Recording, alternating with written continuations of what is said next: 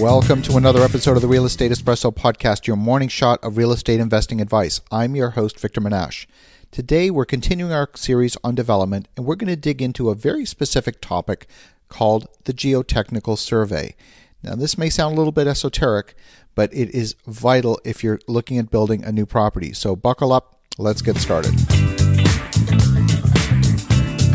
Today, we're talking about the Geotechnical Survey. What on earth is that? This is where you hire an engineering firm who will come and drill holes in your property. And what they're looking for is the makeup of the soil. And specifically, they're looking for soil stability. If you're going to build a structure, you've got to build it on something that is solid so that your house doesn't sink.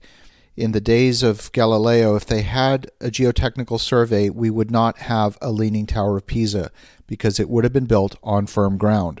The geotechnical survey consists of drilling boreholes to various depths so that they take that core sample and look at the makeup of the soil.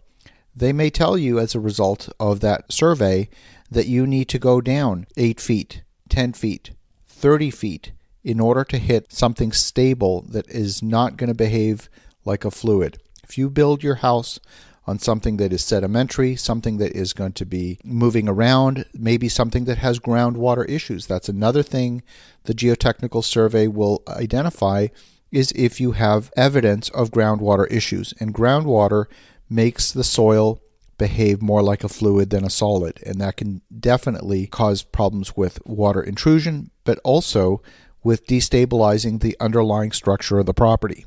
Now, here's a trick. Here's a hint for you that you may want to consider. As part of your due diligence, before you buy a property, you may not want to go spend the money to do a geotechnical survey. However, if you find out who the surveyors are and you find out if they have done work in the area, those engineers may be willing to share with you some of the results for the neighboring properties with the commitment that if you purchase the property, you will use them for the geotechnical survey for your property after the purchase. So you can give you an early glimpse of what the properties around you look like from a soil stability perspective. So you can save some money, get an early glimpse of what is likely to be the case on your property because things don't vary that dramatically from one property to the next. And then you have a very good shot at having a, a clear picture of what your development costs will be. I can tell you from firsthand experience if you have to drive steel pilings 30 feet down in order to stabilize your your structure. That's a very different cost structure than if you're able to you know pour cement footings that are maybe six or eight feet below grade. Very very big difference in cost. And it's something that can dramatically affect the cost of development. I can tell you from firsthand experience we're developing a project right now in louisiana where we have to build a road. And this specific road was originally built by the city so the city built the roadbed, and when we conducted the geotechnical survey, we found that they actually did not do it properly. The first three feet of material is actually fairly loose, not very compacted material, and it's material that's going to move around. The recommendation from the engineer was to literally strip off those top three feet of softer material and replace it with something that's much more stable, you know, compacted clay or something like that. There's a whole spectrum of different solutions but the cost can vary dramatically depending on the soil stability.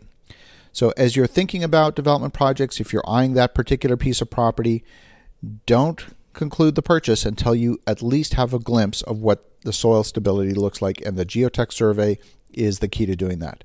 In the meantime, have a spectacular day. Go out, make some great things happen, and we'll talk to you tomorrow.